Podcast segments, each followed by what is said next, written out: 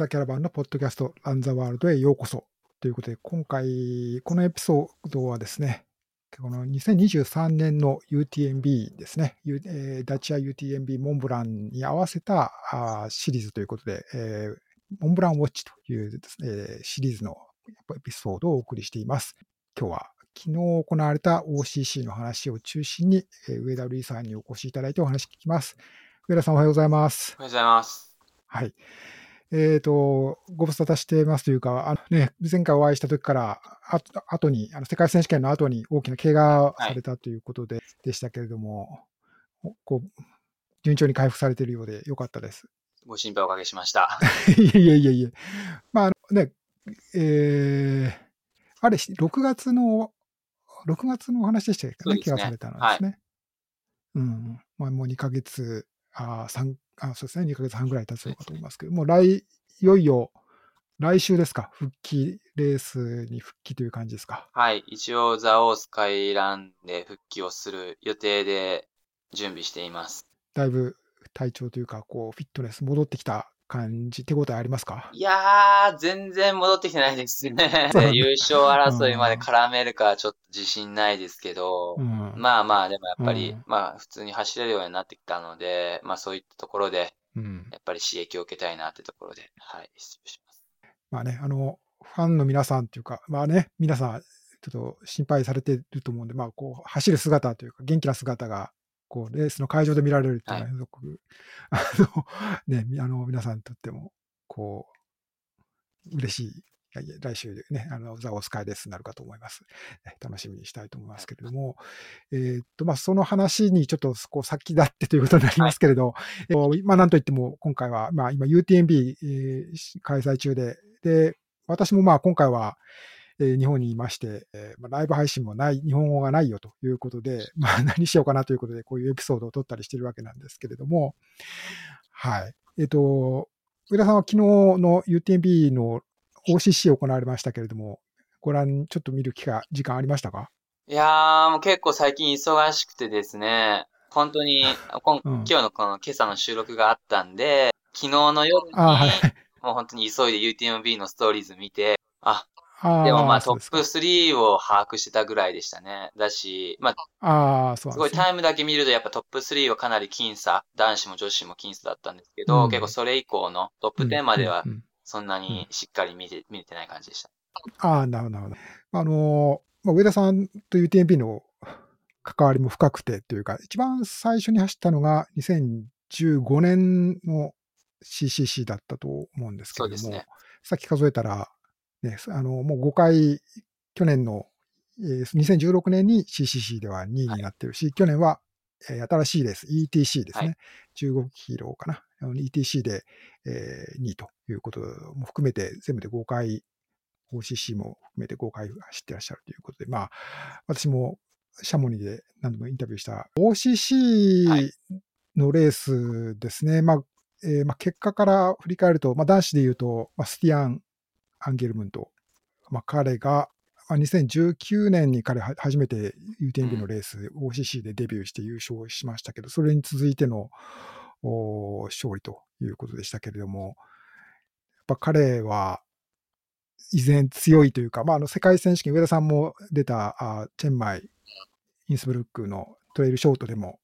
まあ、世界チャン金メダルを、ね、あの連覇ということですし、ぱちょっとなかなか別格の強さという感じがしますが、上田さんはどういうふうに感じますか、彼については。そうですね、うん、もちろん強いのはもちろんなんですけど、やっぱり安定してるというか、ちゃんとそういった大きい大会でしっかり合わせてくるっていうのがさすがだなっていうふうに思いますね。まあ、本当に過去で言うと、うん、まあ、ゼガマの大会記録も持ってた時もありますし、まあ、多分あの、OCC 優勝した後に一回 CCC 挑戦してて、うん、まあその時は失敗しちゃってると思うんですけど、そうですよね。まあ、うん、今で言うと本当50キロ未満のショートレースに関しては、本当世界トップ一番ぐらい早いんじゃないかなっていう。OCC、去年、昨日のレースも私もまあちょっとずっとまあスタートからこう追いながら、あの、展開いましたけれども、まあ、中盤っていうんですかね。まあ、今回ちょっとコースが、去年から少し OCC のコースがこう変更になっていて、はい、あのトリアンからバルーシーヌへ行くのではなくて、はい、このこう南側の氷河に沿って山を登っていて、コルデバルムを通って、ルツールの方に抜けるというコースになっているんですけれども、はい。で、その、まあ、コルデバルムへの長い上りの途中で、ここで、まあ、先頭に立ったということなんですよね。まあ、やっぱもうだから4、えー、30、そうですね、30キロぐらいのところまで来てから先頭に立ったという感じで、まあ、これも前回の2019年の時も僕見た記憶だとそんな展開だったんじゃないかなと思いますし、まあ、彼はそういう展開が多い。スタートからは、スタートはまあ割とこう、控えめというか、抑えた感じ。やっぱその辺もまあ王道の展開だったなという気がしましたけれども。あと、まあ、その、えー、途中はですね、まあ、その男子で言うと、その中国の選手たちですね、えー、ガン・ユーシェンっていうこの、ね、カイラスサポート、この回今シーズンのこの大会、カイラスって中国のアウトドアブランドですけれども、かなりあの 選手、サポート選手を増やしているようで、はい、かなりこうカイラスサポートっていう、スポンサーがカイラスっていう選手がたくさん UTMB に来てますけれども、彼と、あと、まあ、あの、ロータオっていうですね、これはアルダステレックスの、まあ、同じく中国の選手ですけれども、2人が序盤からこうリードするという展開。まあ、ちょっともう一つ手前で言っておくと、あの、今回もカイ、クレイジーカロー選手がですね、スタートからぶっ飛ばして、また盛り上がったという 出来事もありましたけれども、はい。マルタンも、パスカル、あの、マルタン・ガフリも、ちゃんと覚えていて、クレジ、クレジカイと言って、あの、連呼して大喜びしてましたけれどもね。そんなこともありましたけれども、まあ、スタートから4キロぐらい、あの シャンペに上がる途中で、ちょっとこう、後ろに下がってしまったというような感じだったみたいですけどね。まあ、そんなこともありましたけど、まあ、それ以後は、このガンガンユーシェン、ロータオという中国の選手2人が引っ張る展開。まあ、このガンユーシェンっていう選手も、えっ、ー、と、知りませんでしたけれども、まあ、この中国の国際的なレースというのは今回初めてみたいですけども、フルマラソンのベストが2時間13分、ワールドアスレチックスのレコードテーブルを見ても、2時間13分。それもまあ、結構前の話とかっていうんではなくて、まあ、この4月とか、もうあのこの春とかも、まあ、2時間15分とか、そういうタイムで走ってるという、まあ、今30歳、まあ、上田さんと同級生なのかなと思いますけどね。はいはい。っていう選手ですね。なかなか、その下りとかも、だからといって、こう、じゃあ、ロード速いだけで、トレイルは遅いんじゃないのと思いきや、あの、トリアンへ下っていく下りのステップとか見て、うん、なかなか手慣れた感じというか あこうスムーズな感じだったので、なかなかやっぱ中国すごい人がいるなっていう思いを新たにしましたけれども、こういう選手、やっぱそういう2時間12分とかって総力としては相当なものなんで、まだこれから伸びてくるのかなというような印象も持ちましたですね。まあ、惜しくもまあ終盤で、えー、フランチスコ・プッピー、それからアンテニオ、アントニオ・マルチネスというこう2人の選手に抜かれましたけれども、うん。まあ、フランチスコ・プッピーは上田さんも何度もいろんなレースで一緒になったことありますよね。彼も今回はまあ、ね、終盤粘って上位に上げてきたという感じで、はい、いいレースをしたなという感じでしたけれども、彼については何かこう、印象とかありますか？そうですね。プーピーは、あの、まあ僕自身も昨年のアメリカのレースでかなり後半めちゃくちゃ競った覚えがあるんですけども、うん、やっぱり後半伸びてくるタイプかなっていうのは思いますね、うん、スティアン同様。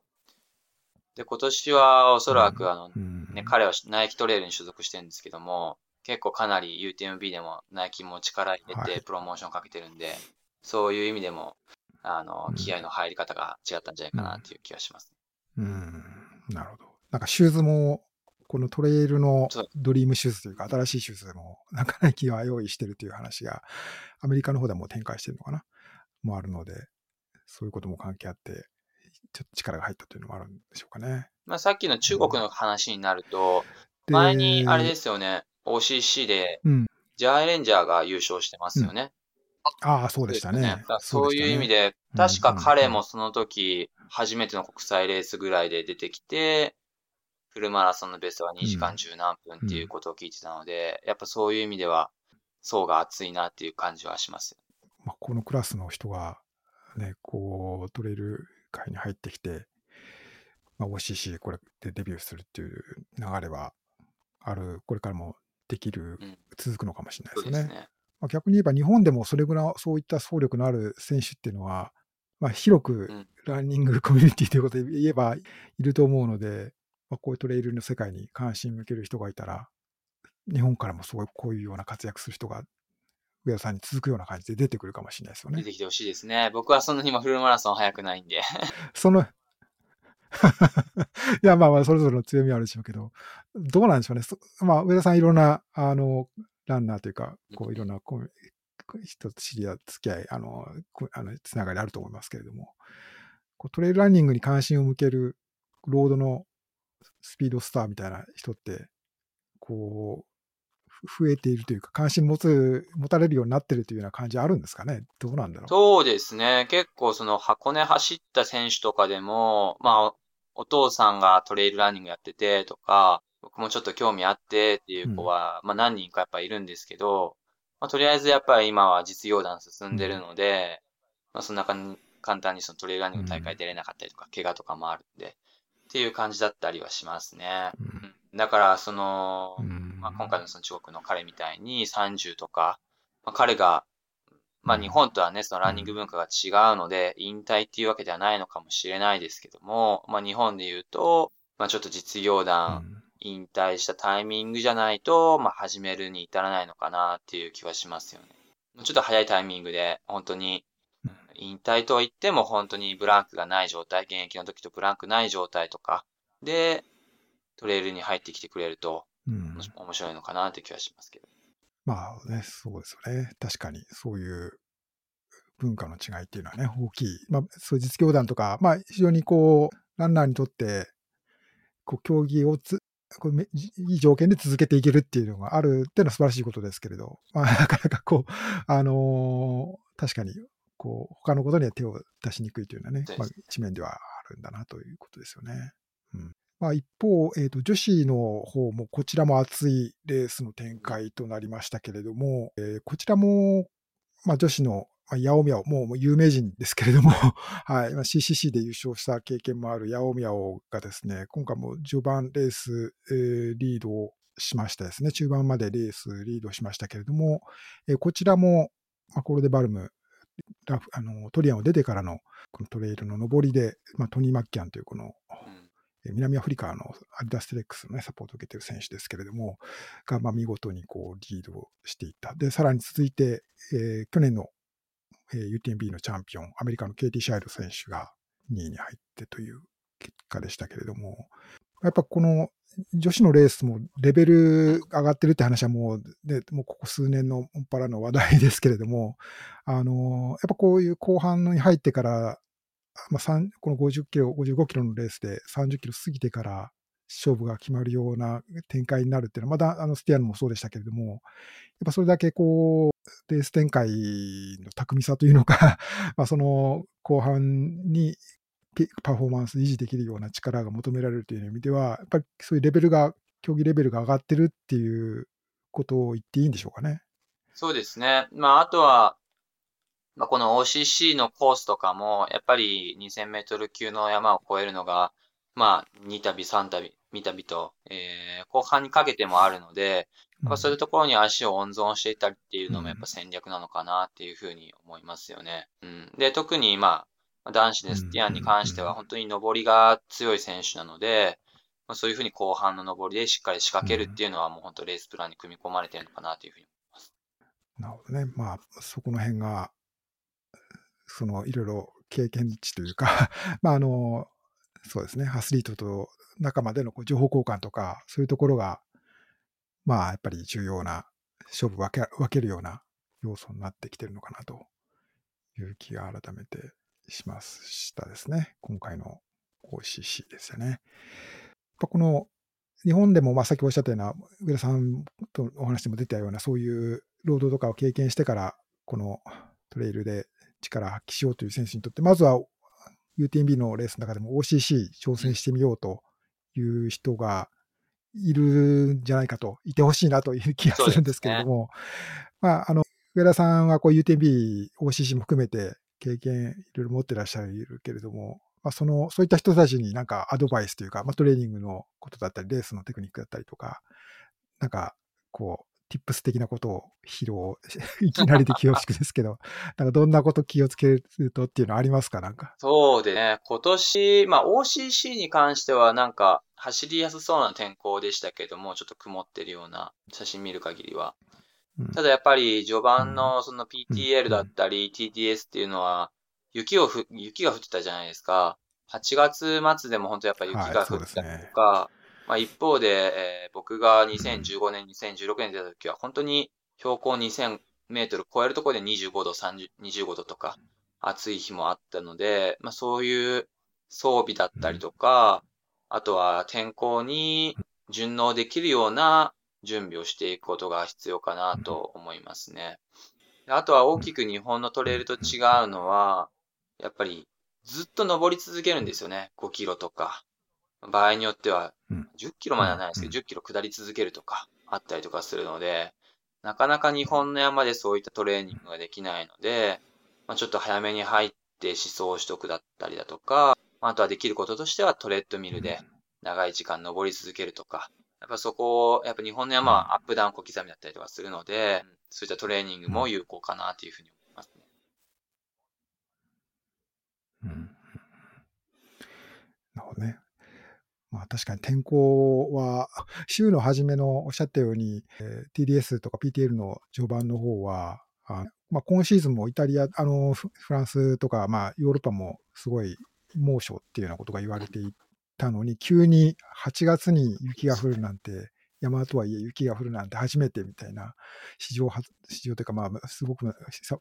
珍しいことっていうようなことが言われていたりして、トレイルも結構ぬかるんでとかっていうようなことなんじゃないかということが懸念あのされてましたけれども、まあ昨日のレース見ると限りでは、まああんまりこう、週後半の3つのレースには、ね。あまりこう、そういう、ね、あの、影響なくできそうな感じですよね。まあその辺が 非常にこ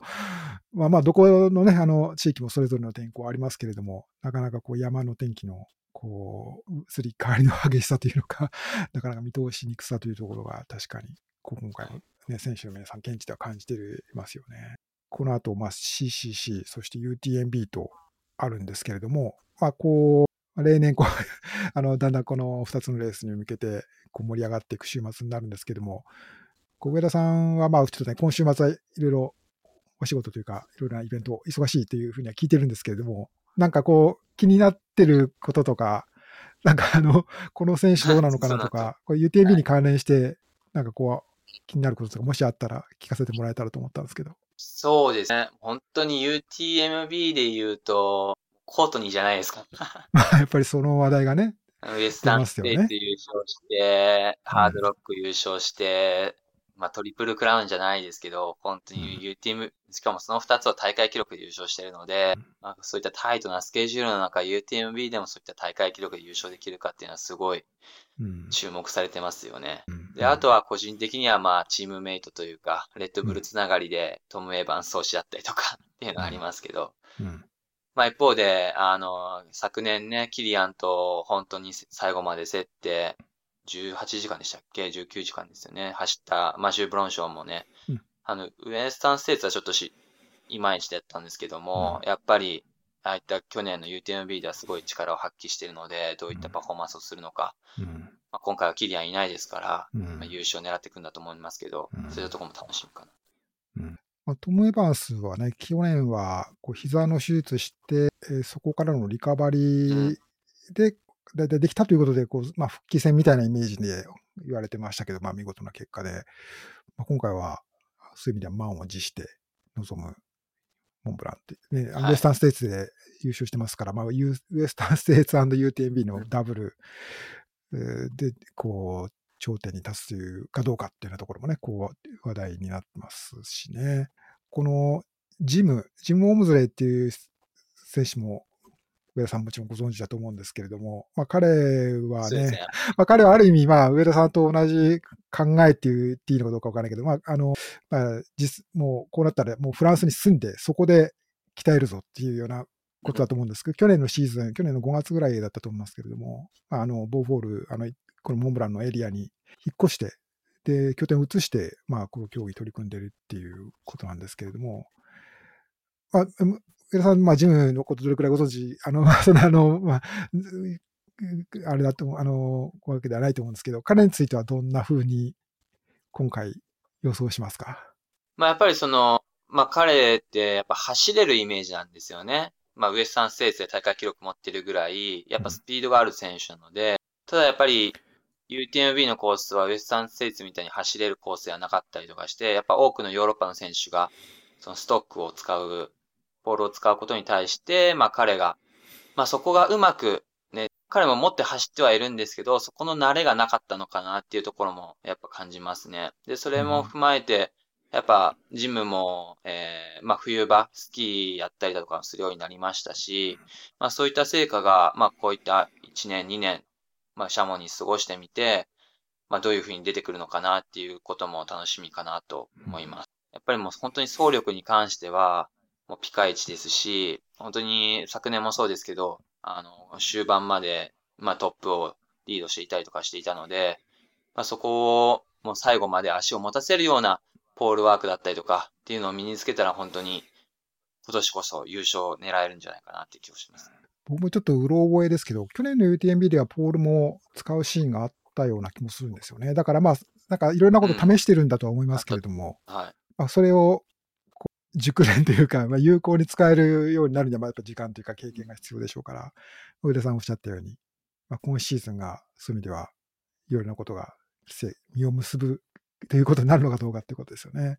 うん、そうですねこのあたりも。UTMB の見どころになるかと思います。はい。ね、ということでお時間いただいてるんですけども、まあ、最後にあの、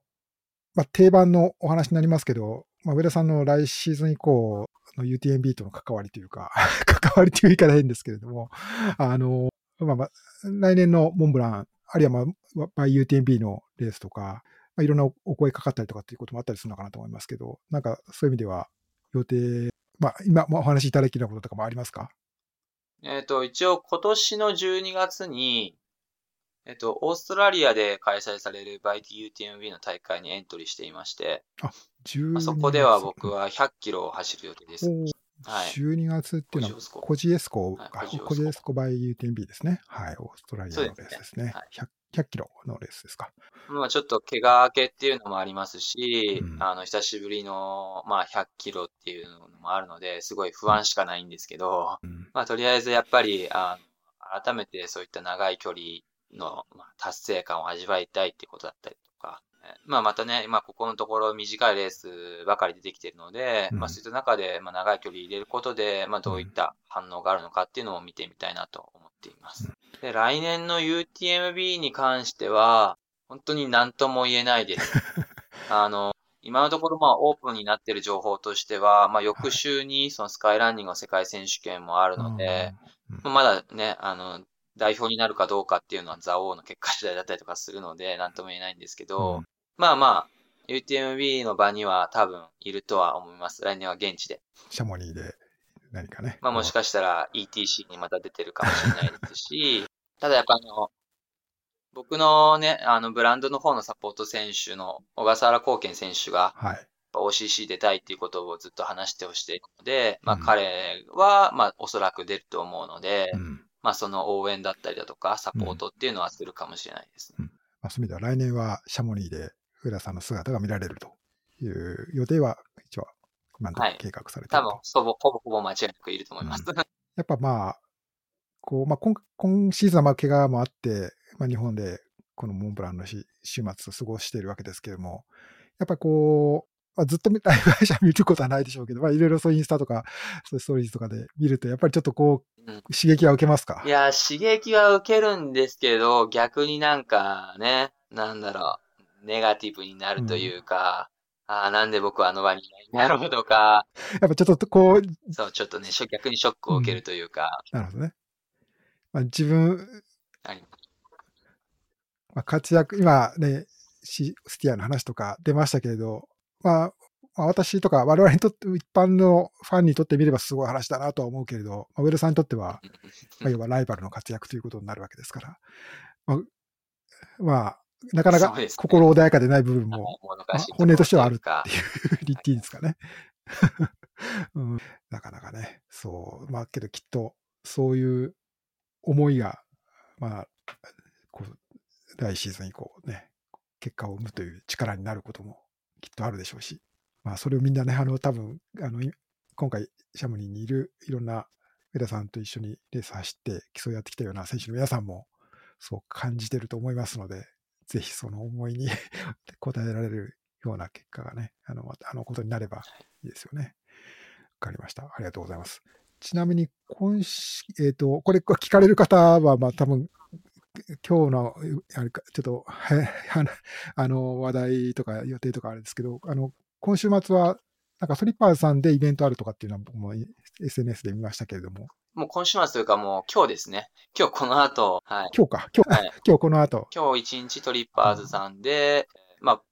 ブランドのポップアップショップ、ポップアップ販売と、まあ、うん。夜トークイベントさせていただいて、で、明日、明後うん。日、土曜日、日曜日は、高知県の方でイベントをさせていただく予定です。はい。まあ、あの、怪我を機に、うん。まあ、やはり、あの、今までもう本当に海外遠征ばっかりで、なかなか日本のレースも出なくなってしまったので、まあ、こういった機に、まあ、全国の方と、まあ、なんか、触れ合える時間を作れればな、っていうことで、まあ、ちょっと以前に SNS で募集したところ、まあ、そこで、えーいろいろ募集あった中で、まあ、今日はトリッパーズさんで、明日、明後日は高知県でっていう感じです。もう大忙しという感じですけれども、まあ、あの。まあ、怪我が